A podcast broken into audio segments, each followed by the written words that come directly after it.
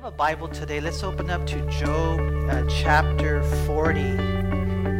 As this evening we get to finish the book of Job. And if you don't have a Bible, um, it's kind of cool to have one in your lap to follow along. And so uh, if you would like one, the ushers will bring you one. All you have to do is raise your hand, and, uh, and they'll bring you a Bible. But you know, today we, we finish up the book of Job, and uh, you know, it's a, it's a lesson for us in that we know we go through hard times in life, man. We go through the tragedies. And a lot of us here, we come from broken families and backgrounds that are tough, you know. And, uh, and the enemy would like to use that as ammunition uh, in many ways, maybe even to convince us that God doesn't love us or that we have no hope for our future. But the book of Job, it, just uh, it gives us that truth in this land of lies that no matter what we go through in life. And I don't know what you guys are going to face. I don't know the calamities, the tragedies, the tough times that you're going to experience. No matter what it is, uh, the book of Job teaches us that God somehow he works everything together for good to those who love him and who are the called according to his purpose. If you remember in the beginning, the devil came to God and he said, All I got to do is make things go bad for Job, and he'll curse you to your face and, and then he'll die. And, and so that's really the background to the whole book. That was the wager, that was the bet between him and God.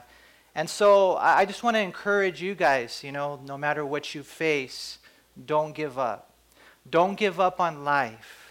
Don't give up on God. He still has amazing plans for your life. And, you know, Job reached a point where he wanted to die, man. He wanted to commit suicide. He didn't want to continue to live. And thank God he didn't do that because at the end of the day, we're going to see is God gave him another 170 years to live, and he lived a pretty awesome life. And so uh, today we're going to talk about the, the dinosaurs. Any of you interested in dinosaurs? Um, we're going to talk about the sea dragons. I don't know if anyone uh, believes in those. Um, I'm not 100% sure that's what they are. But, but basically, what God says is, I made the dinosaurs, I made the sea dragons, I rule the universe, I, I take care of the universe so I can take care of you. That's what he basically says. And so we got a lot of text to read, but uh, look what we see here in Job 40 and verse 15. Uh, it says, Look now at the behemoth. And that word behemoth in the Hebrew language is just the word beasts plural. Look at the beasts, he says, which I, I made along with you. He eats grass like an ox. See now his strength is in, is in his hips, and his power is in his stomach muscles. He moves his tail like a cedar. Now, that's an interesting phrase right there. Uh, uh, the tail like a cedar. You guys know what a cedar tree is, right? That's huge. That's a huge tree. Um, and some will say, well, no, he's just talking about cedar branches. Well, that's really not what the Hebrew word says. It talks about a cedar tree. So, what animal has a tail like a cedar tree? And the only one I can think of is, uh, is a dinosaur. Look what he says right here. He says, This the news of his thighs are tightly knit. His bones are like beams of bronze, his ribs like bars of iron.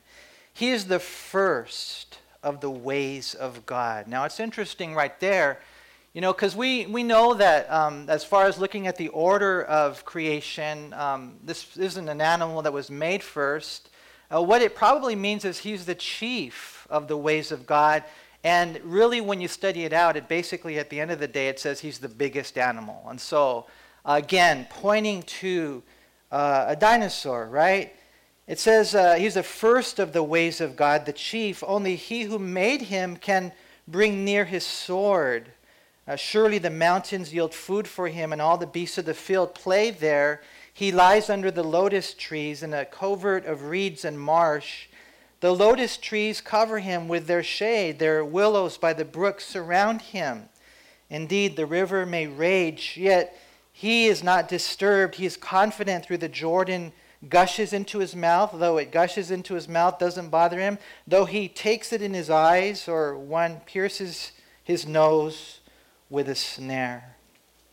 And so, uh, again, you know, we're not 100% sure. I need to be honest with you. Um, some actually believe this is a hippopotamus, others say it's an elephant. And then there are those of us, like myself, Pastor Chuck Smith, who are inclined to believe that this is a dinosaur.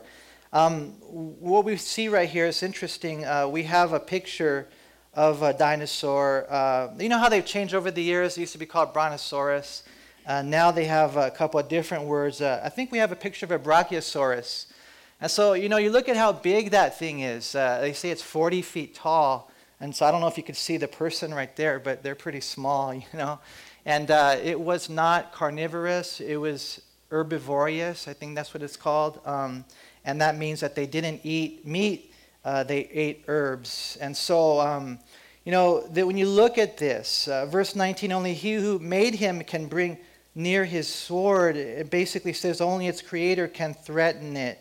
It's not a T Rex because it likes the shade and it wasn't afraid of the river that overflowed. As a matter of fact, it might be uh, another uh, dinosaur. Uh, they call it Argentinosaurus. I don't know where they, maybe they found it in Argentina. I'm not sure where they, there's another one um, that it's, I think we have a picture of it. Um, and so you see it there, the Argentinosaurus in the water, under the, the lotus tree, so to speak. And, uh, and so Job, as he's talking about all the animals, he's talked about 12 animals up to this point you know, he's going to keep it literal. It's not going to be purely symbolic, although it will be partially symbolic because. You know, what, what Job was going through is he was challenging God. He was complaining uh, against God. He was saying, I don't get it. I had 10 kids and they all died. I lost all my health. I lost all my money. I lost all my wealth. And here I am now covered in boils from head to toe. And so he was, he was coming against God. He was complaining, right? Charging God with wrong, saying he wanted his day in court. He wanted justice. And so, you know, we go through hard times and we might ask God why. And I'll be honest with you, God, he, he can't tell you why. You want to know why he can't tell you why? Because you wouldn't understand. Lord, why did my dad leave and walk out of my life when I was three? Why was my mother in that car accident? You know, why was my mom and dad, my, my, they're going in and out of my life all my life. Why did I get caught up with the wrong crowd? Why did I start getting high and just doing that every day of my life or the drugs? Or why wasn't I raised in, the, in you, know, the, uh, you know, the beautiful family, so to speak? Some of you here were, some of us here weren't. Some of you here, you have seen tremendous heartache in your life. And, you know, you might get upset. You might get bitter, but God just wants you to trust Him. Because God can take all those things, even our own mistakes. I like to tell people He can take even our own sins, our own mistakes, and He can take what were intended to be stumbling stones and make them stepping stones. You know, one of the things I've found in life is that people who mess up, they're more open to God because they realize that they need Him. I needed God.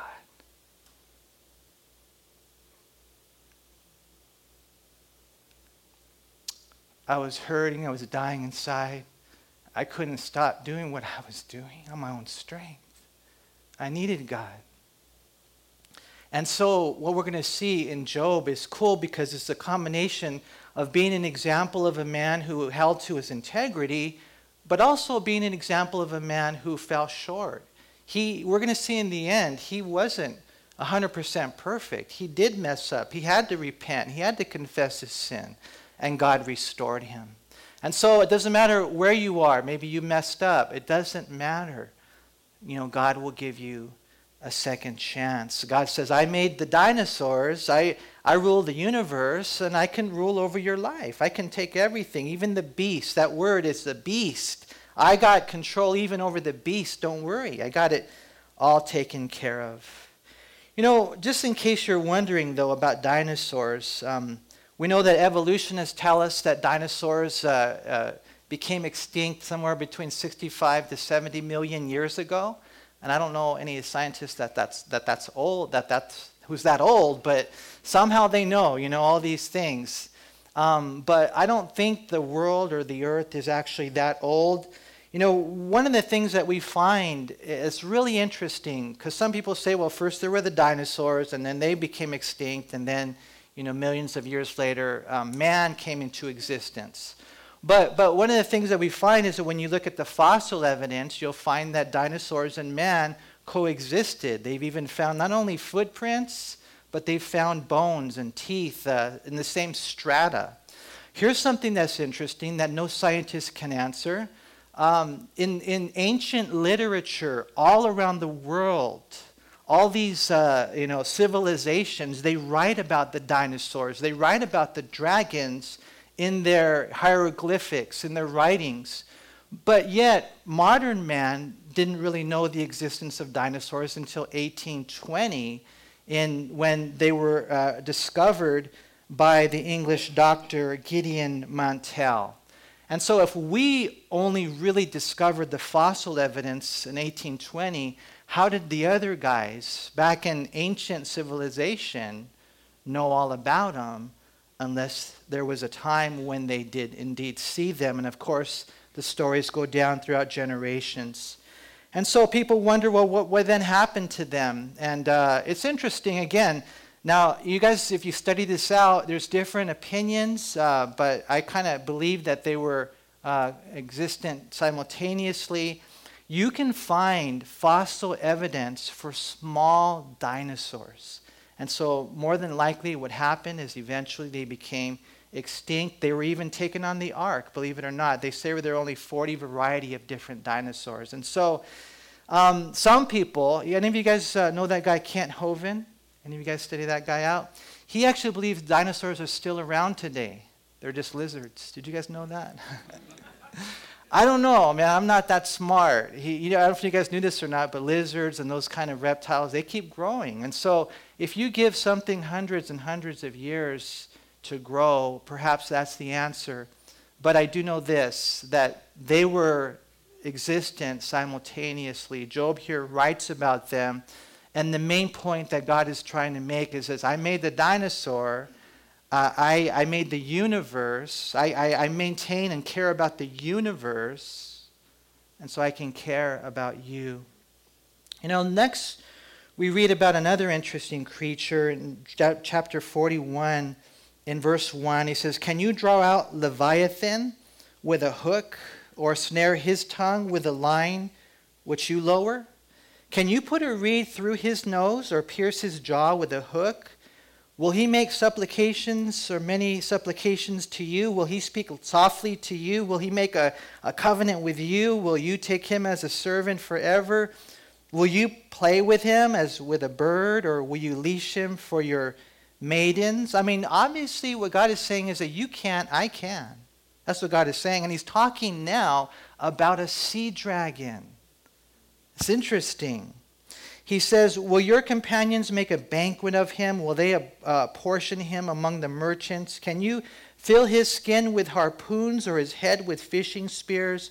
Lay your hand on him. Remember the battle. Never do it again.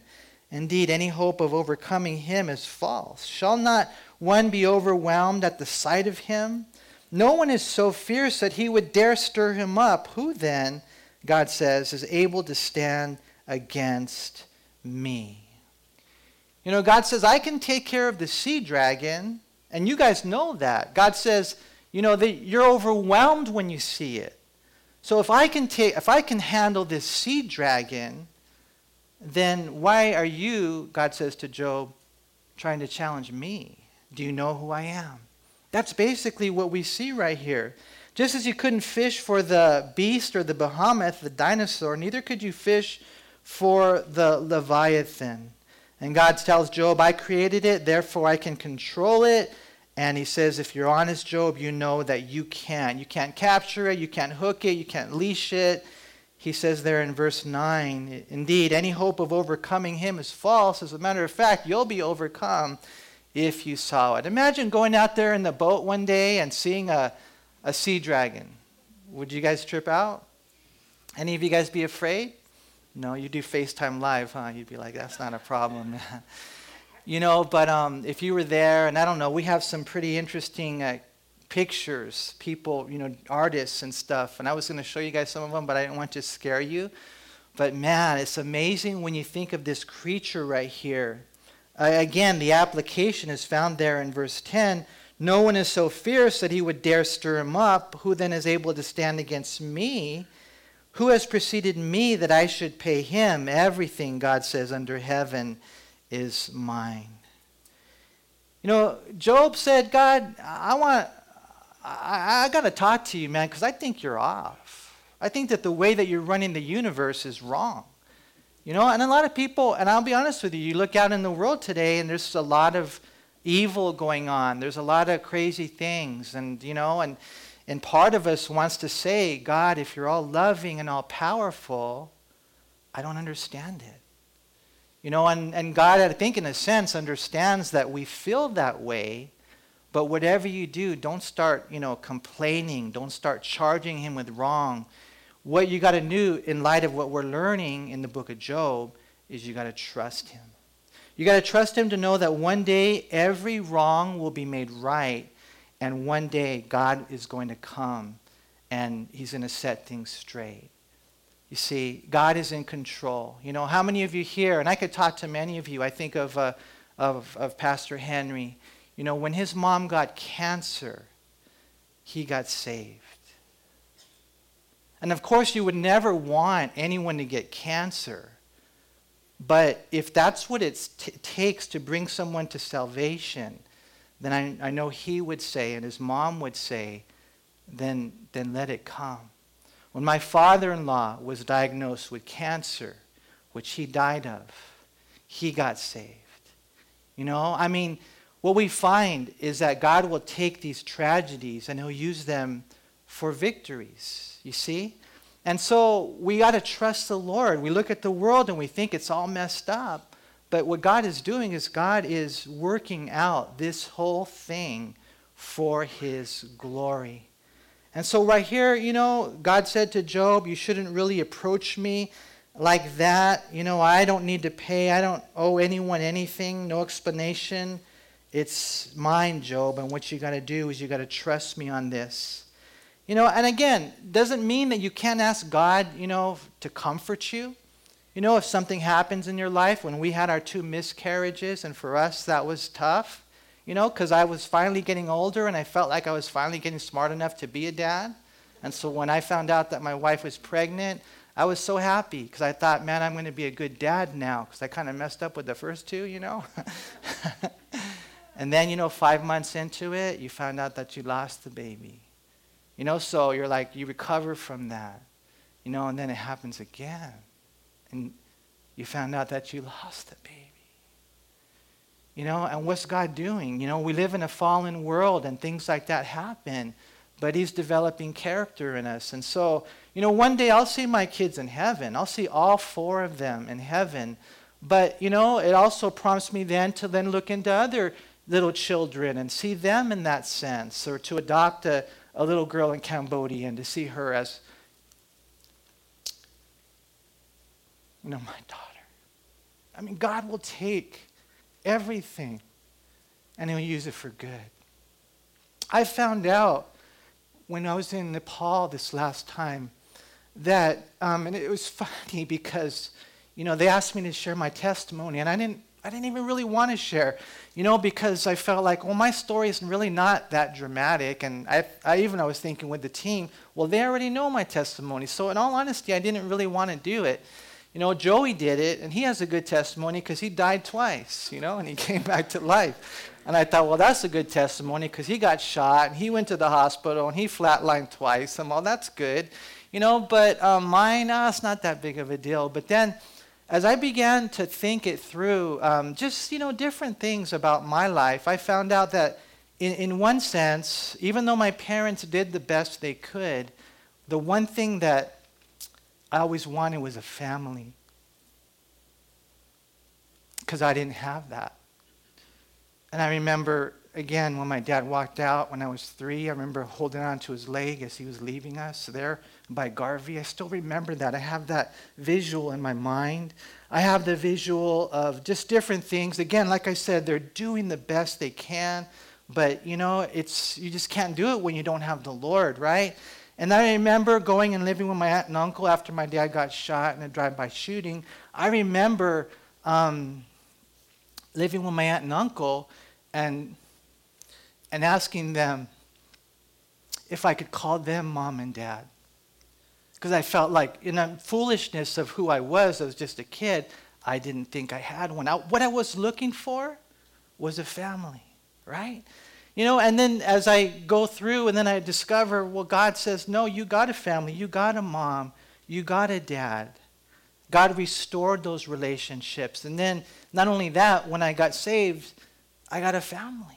Then I got my own family, my own biological family. And what that did to me is it made me want to be a better husband and a better dad. Something that maybe I would never have wanted to do had I not gone through the things that I did. See, all I'm trying to say, you guys, is that God will take everything that the enemy intended for evil and he will use it for good. Because, you know, the dragon here, we're going to see, is symbolic of the devil. Even though I believe it's a literal dragon, it really is symbolic of, of, of the devil.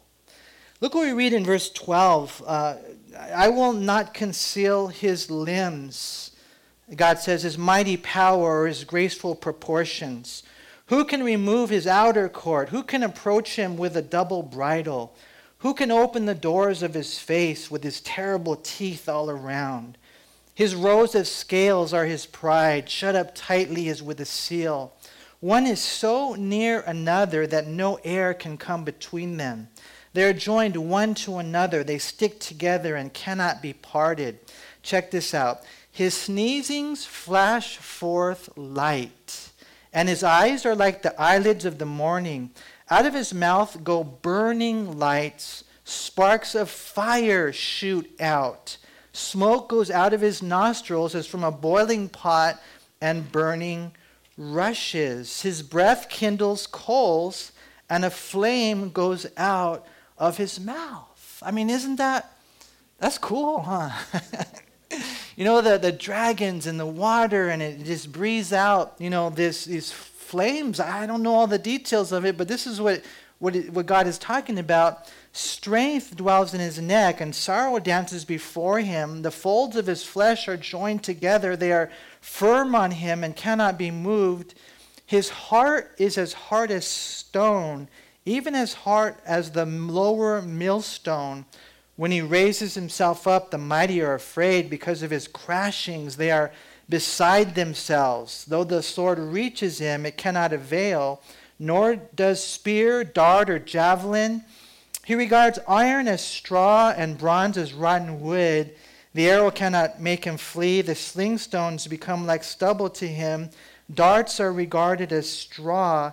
He laughs at the threat of javelins. His undersides are like sharp potsherds, his spreads pointed marks in the mire. He makes the deep boil like a pot, he makes the sea like a pot of ointment. He leaves a shining wake behind him. One would think the deep had white hair. On earth there is nothing like him, which is made without fear. Look at verse 34. He beholds every high thing he is king over all the children of pride. And so, you know, it's literal, it's a, it's a, a sea dragon of some sort, but it's also symbolic. Uh, he talks about his limbs and his power and his outer coat, the scales, which literally in the Hebrew language speak of shields, his terrible teeth, uh, sneezing out flashes of fire and lightning.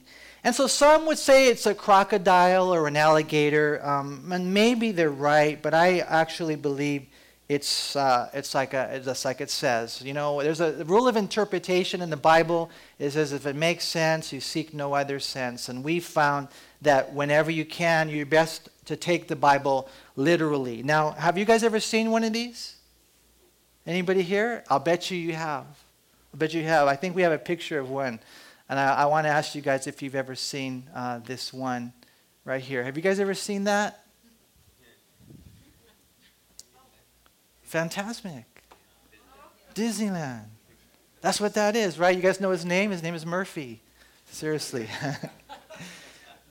and you know, I thought that was interesting because there's the, the dragon, and who fights the dragon? Mickey Mouse, right? And I think he wins.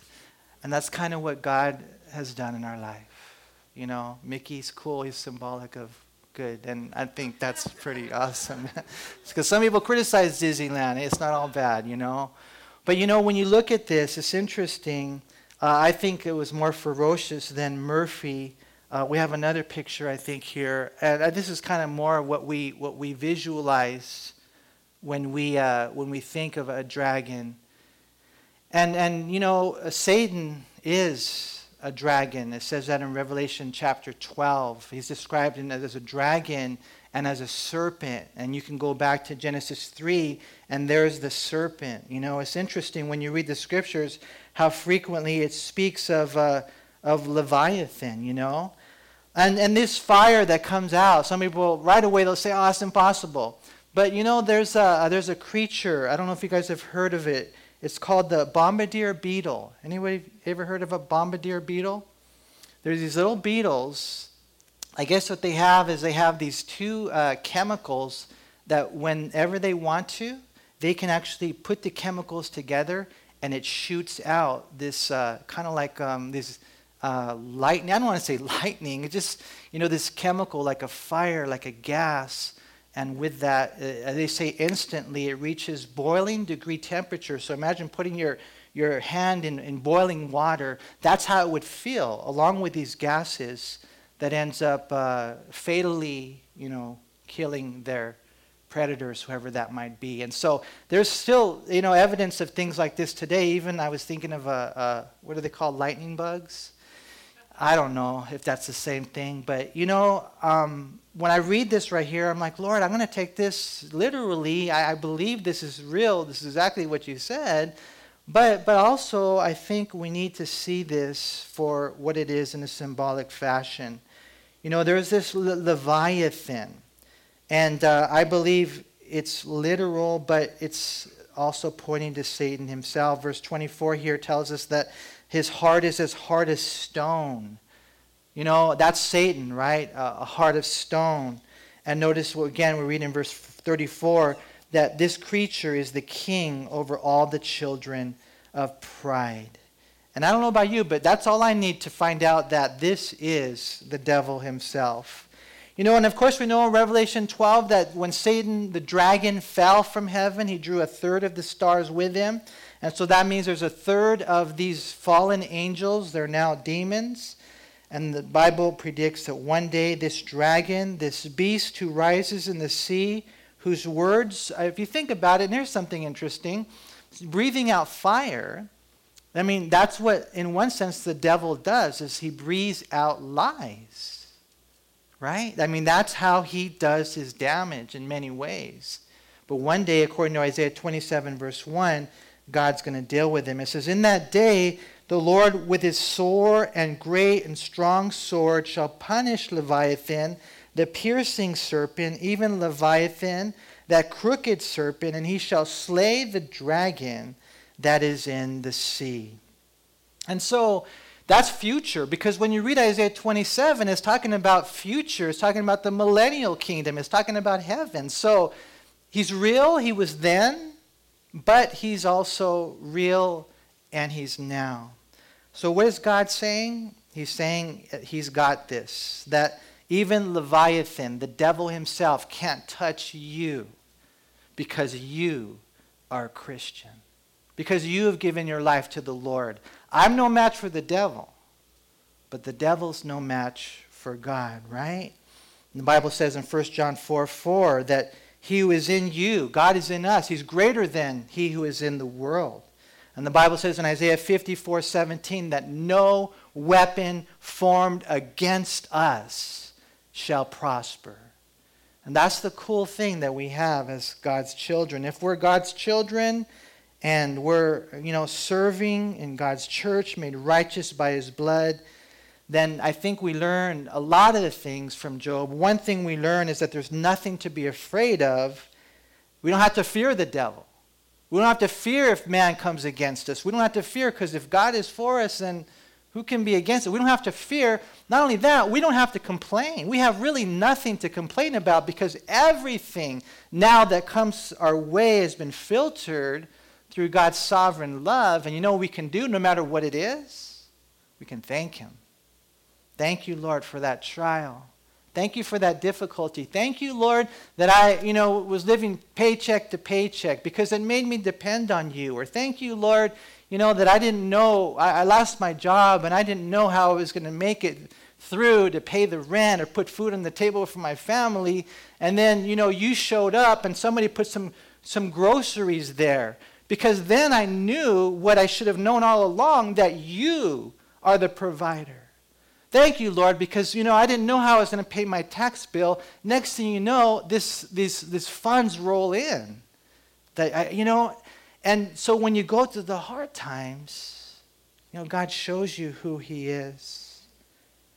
You know, in closing this book right here, it's really cool the way that it ends. In verses 1 through 3 of chapter 42, we have Job's confession. In verses 4 through 6, we have Job's progression. In verses 7 through 9, we have his intercession.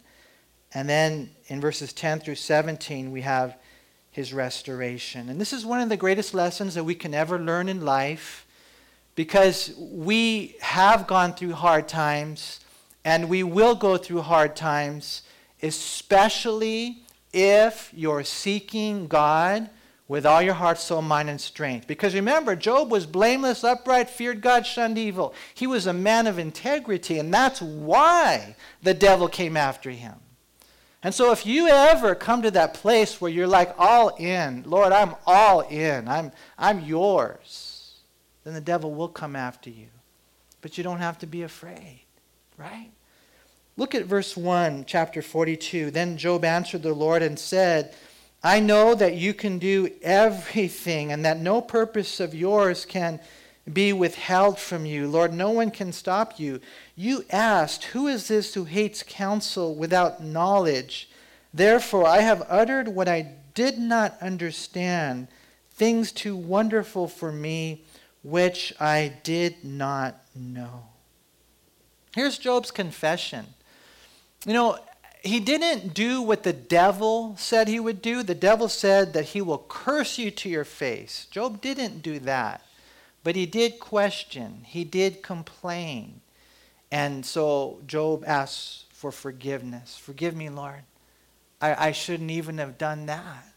You know, the NLT says, You asked, Who is this that questions my wisdom with such ignorance? It is I, and I was talking about things I knew nothing about, things far too wonderful for me. You know, I mean, again, I don't know what you've gone through in life. You know, a loved one who died. You know, I mean, I can, we, we in El Monte, we talked to so many people. I remember when we were on Garvey, we had the little uh, building there on Garvey, and when we get you know, these, these ladies in, unfortunately, were working the streets. And we would find out their story and how the heartache they went through. Where we would talk to these guys that were, you know, buying drugs or selling drugs. Guys would roll in, they just got out of prison, and they would tell us their story. You know, 95% of them never had a dad. You know? And, and so, you know, you go through those hard times and, you know, as a kid, you know, growing up, then you might wonder, well, why? Why? Lord, explain it to me. Why? Why did that happen to me? And, you know, the truth is that even if God explained everything to you, you still wouldn't understand. You still wouldn't understand because you understand that in your life, do you realize that in your life, God is ministering to a billion people? You would never know it. Here's Job, one life. How many people has he ministered to? You know, and there's someone over there, and I was thinking of, uh, of Katie, and I was thinking of uh, Mike and Teresa's uh, daughter, um, Tanil, two girls, young girls, who decided to become missionaries. The girls, for whatever reason, have more courage, huh? I don't know how it works. And look at how many lives they've influenced. See, you don't understand that the things that you go through, they touch millions, if not billions of people sometimes. And so if God were to try to explain everything to you, why you went through the difficulties you went through, you just wouldn't understand. And Job finally came to that point. He said, Lord, forgive me. I wanted to challenge you. I complained, but now I realize, he says there in verse 3, I have uttered what I did not understand, things too wonderful for me, which I did not know. And so I want to encourage you don't question God, don't complain against God, don't challenge God, just trust God and thank God for the difficulties. Because you know what I always tell people? The greater the pain, the greater the purpose. The greater the battle, the greater the blessing. You watch how God can take someone like Saul, who was so bad, and use him to be so good. And God has a way of doing that, huh? Taking the worst, the guys that everyone else give, had given up on, and say, He's going to be a mighty man of valor in my life. See? And so, first, Job's confession. Secondly, Job's progression. Look at verse 4. Listen, please, and let me speak. You said, I will question you, and you shall answer me. That's what God had said to Job. And then he said, Here's my answer, Lord. Verse 5 I have heard of you by the hearing of the ear, but now my eye sees you. Therefore, I abhor myself and repent in dust and ashes. You see, he progressed here by, by seeing himself in light of God's greatness. You know, I'm not sure if necessarily the hearing and the seeing are literal, they might be, but I do know there was a profound growth in Job's life because he saw how awesome God was, if we could see how awesome God is, then we would grow. I mean, the one who spoke the stars into existence by the power of his word. I mean, in the presence of his love, in the presence of his holiness, right? I mean, it really hit home. How can anyone really question the creator, the maker and maintainer of man? Again, if God can take care of the universe, he can take care of you. And so Job not only progressed in his in his uh, in seeing God and the vision of God, he also progressed in the vision of himself. And I'll be honest with you guys, man. I don't know if you ever do this, but um, I do. I, I go and I spend time with the Lord, and I just tell the Lord, man, I hate who I am. I hate who I am in and of myself. I mean, do you ever get these crazy, wicked thoughts? You know, do you guys ever get filled with pride out of curiosity? You know, um, you know, it's just, I, I mean, I, abhor myself. Sometimes I'll be kneeling before the Lord just weeping because I see myself for who I really am in light of who He really is. You know, and I, and I, and I just know, you know, the, the things that I fall short in, you know, the, the way that, you know, we uh, we were prideful. We have this inclination to sin, the way we love ourselves so much, uh, more than God or others, the, the jealousies, the envies, the laziness, the prayerlessness, the covetousness, the gluttony, the mutiny, the idolatry. I mean, you go on and on. When you really take a good look at yourself, I'm not talking about when God's working in you, but just you, us, in and of ourselves man, we would say the same thing that, that Job says I abhor myself. And I really, I really repent. When he says, I repent in dust and ashes, what he's saying is, I really do. I mean, in a dramatic fashion. I'm not just offering lip service. I turn from my sin. And Lord, I trust in you. I mean, there was this confession, there was this progression, which then allowed him the intercession in verse 7. And so it was after the Lord had spoken these words to Job that the Lord said to Eliphaz the, the Temanite, My wrath is aroused against you and your two friends, for you have not spoken of me what is right, as my servant Job has. Now therefore take for yourselves seven bulls and seven rams, go to my servant Job, and offer up for yourselves a burnt offering, and my servant Job shall pray for you, for I will accept him, lest I deal with you according to your folly. That's justice. Because you have not spoken of me what is right as my servant Job has. So Eliphaz the Temanite and Bildad the Shuhite and Zophar the Naamathite went and did as the Lord commanded them, for the Lord had accepted Job. And so it's cool looking at this. You guys remember Job's three friends? They kept telling him, Man, the reason you're suffering is because you're in sin. And that wasn't the case. He had just been chosen by God to do a different work. And so um, when God came, God said, You guys, you know, you deserve judgment, but I'm going to tell you what you need to do. You need to offer the sacrifices, and you need Job to pray for you. And, and when Job prayed for them, we're going to see, then they were, they received mercy. And so there's a lesson for us there. You guys know that when you pray for people, it makes a difference. You guys know that when you're praying for people, that God will show them mercy, that God will work in their life. There is this power of intercession. Not only that, it's interesting that remember how these friends were treating Job? They were bad to him. But God said, pray for them. Just like Jesus said in Matthew 5:44, pray for your enemies. Love your enemies. And it's interesting because this morning I wasn't really, I didn't really know this what I was talking about. But this morning when I was praying, I was praying for my enemies. And I'm not bragging or anything. It was one of the good days, I guess you could say. But, um, you know, I, I think that I have enemies, not because I hate them, but because I know that they they hate me, that they don't want me to succeed. And I think of them sometimes, and I pray for them. But not just that they would be blessed, although I do pray that over their life, but also because I know that, that when I pray for my enemies, that I will be blessed. Because that's what happens to Job. Look at verse 10. And the Lord restored Job's losses when he prayed for his friends. They were frenemies, remember? They were friends and enemies but they were really friends. Indeed, the Lord gave Job, check it out, this is now the restoration, twice as much as he had before.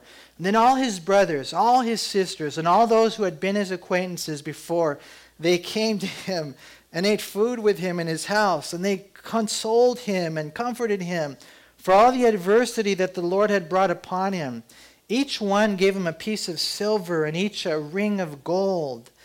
Now, verse 12, I don't know if you underline your Bible, but this is a good place to underline. Now, the Lord blessed the latter days of Job more than his beginning. And he had 14,000 sheep, 6,000 camels, 1,000 yoke of oxen, and 1,000 female donkeys. He also had seven sons and three daughters. And he called the names of the first Jemimah, the name of the second Keziah, the name of the third uh, Keren Happuch, in all the land were found no woman so beautiful as the daughters of Job. And their father gave them an inheritance among their brothers. And I'll bet you almost anything, their beauty was not just an external beauty. I'll bet you there was also an internal beauty. And it says, And after this, Job lived 140 years and saw his children and grandchildren and their uh, children for four generations. So then Job died and full of days. And it's not just the quantity of life, it was the quality of life huh, that he had when God restored him. Job's confession, progression, intercession, and restoration. You guys know that God wants to bless your life? How many of you here would like to be blessed more in your latter years than in your former years. And it's been good. Some of you here, I look at you, I'm like, man, they're blessed.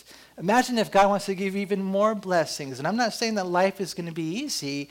All I'm saying is that the blessings are the good things that come down from above to unworthy people like us. And so, if you remember, we read in chapter 1 that he had 7,000 sheep. Now he has 14,000 sheep. He had 3,000 camels. Now he has 6,000. He had 500 pair of of yoke of oxen. Now he has a thousand. I'm trying to mix words here because I'm in a hurry, okay?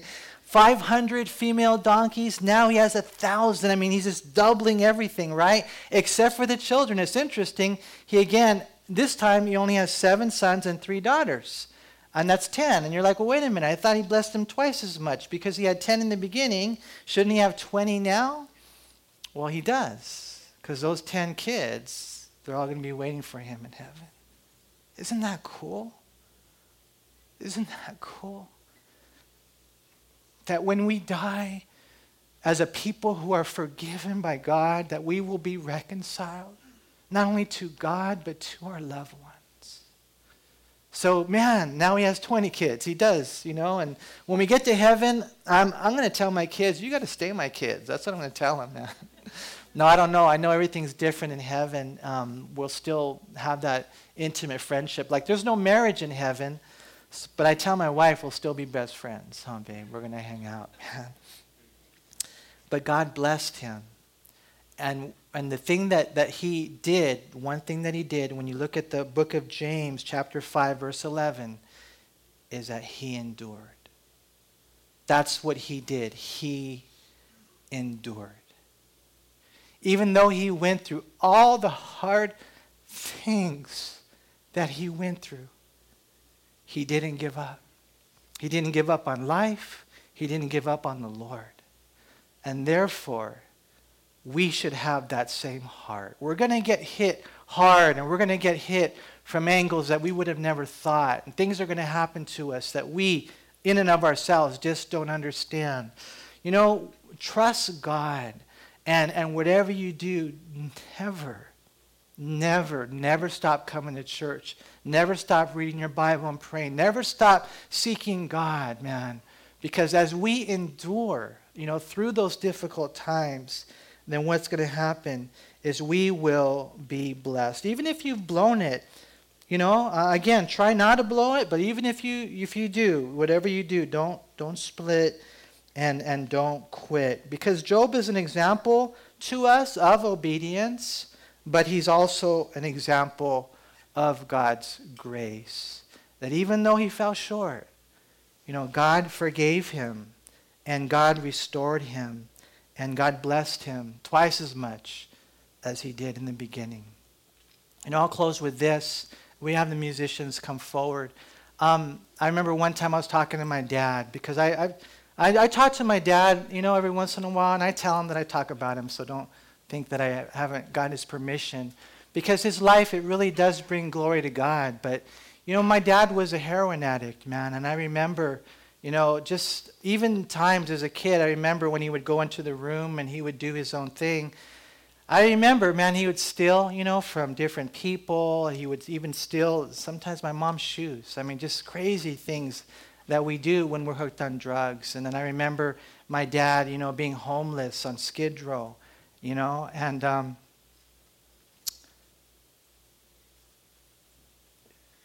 you would think that, you know, there's no hope for him. But there is, huh? There was. And I remember when I got saved and I gave my life to Christ, I started sharing with my dad. My dad was an atheist at one time. I don't know, you know, his whole history, but, you know, I still remember the day that he went to church and he had a broken leg, and the pastor did the altar call, and my dad went forward with broken leg. And he gave his life to Christ. And then God just started blessing him. And it took a while because not everybody changes overnight, but eventually he came to a place where now when I talk to my dad, we just fellowship about the Lord. We talk about the Lord, and he always writes, Praise Jesus when he writes to me, you know. And we talk about, you know, the Dodgers. We also talk about, you know, the Lord. And, and it's, it's just a really cool thing but I'll never forget what he told me. He said, You know, uh, my favorite verse in the Bible is Job 42, verse 12. He said, That's me. Where the Bible says that God blessed the latter years of his life more than the beginning. And it's cool, huh? That God is the God of the second chance. And so I do pray that you guys would know that and that He would bless your life, man. That He would, you know, even if we've blown it, you know, every day up until today, you know, God has a new beginning for us.